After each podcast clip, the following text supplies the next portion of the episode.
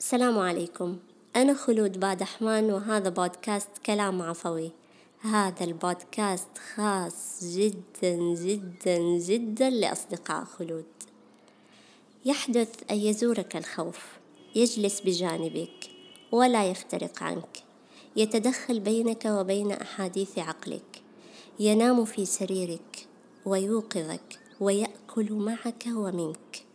يا له من ضيف ثقيل يسرق وهجك يثقل روحك يعيقك عن السعي ويفقدك بهجة الحياة. تخاف؟ ومن منا لا يخاف أو لم تغمره لحظة كهذه لكل منا مخاوفه الخاصة التي يعيش بها. بعض المخاوف تصاحبنا لفترات طويلة نكبر معها ويورثها البعض أو ينقلها لغيره. وبعضها تكون عابرة وأحد محطات الحياة ولكنها تأخذ منا وتترك فينا. الخوف أشقى ما يمكن أن يكابده الإنسان. شعور يصعب وصفه ويصعب تحليله أحيانا. كم مرة بحت بمخاوفك وسمعت لا تخاف لكنها وحدها ليست كفيلة بأن تنهي هذا الشعور وبالذات إن كان منطقيا. تأملت في بعض المخاوف ووجدت أن عقولنا تبرمجت على أن نخاف وقوعها وربما ضخم الخوف الموقف أكثر مما هو عليه. الخوف يكبل ويعيق الخوف يفعل بك أكثر مما تخافه فعلا. لا مفر من الخوف ولكن يمكن أن نخفف من وطأة مروره بنا.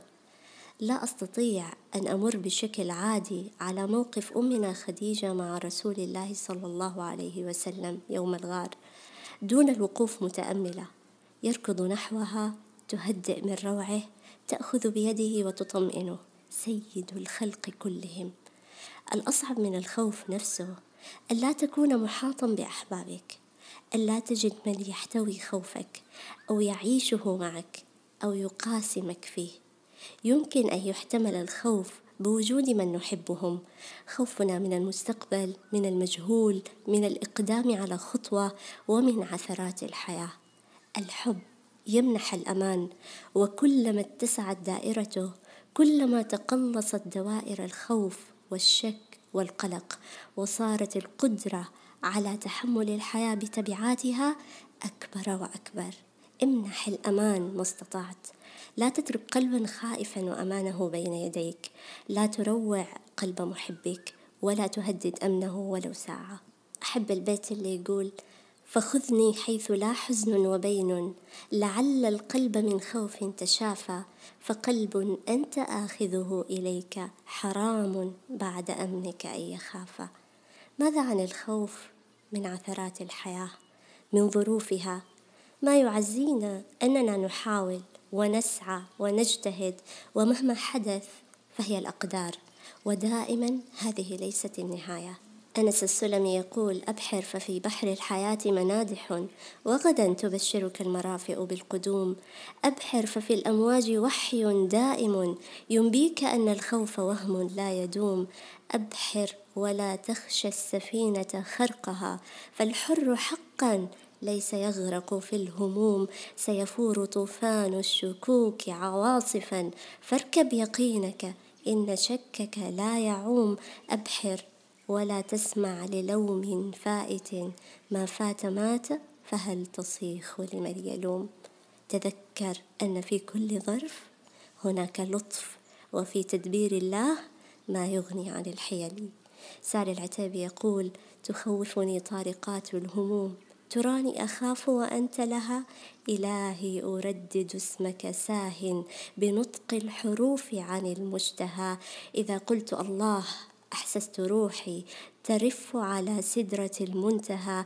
وأنسى حوائج نفسي وأدري بأنك يا رب أدرى بها. كلما اعتراك الخوف بلا سبب عد لآيات السكينة لتنزل على قلبك وتهدئ من روعك. الخوف ليس شعورا سهلا.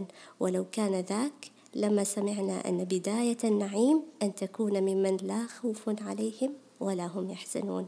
الخوف حالة شعورية والطمأنينة فعل يحتاج أن تسعى له بقدمك وقلبك.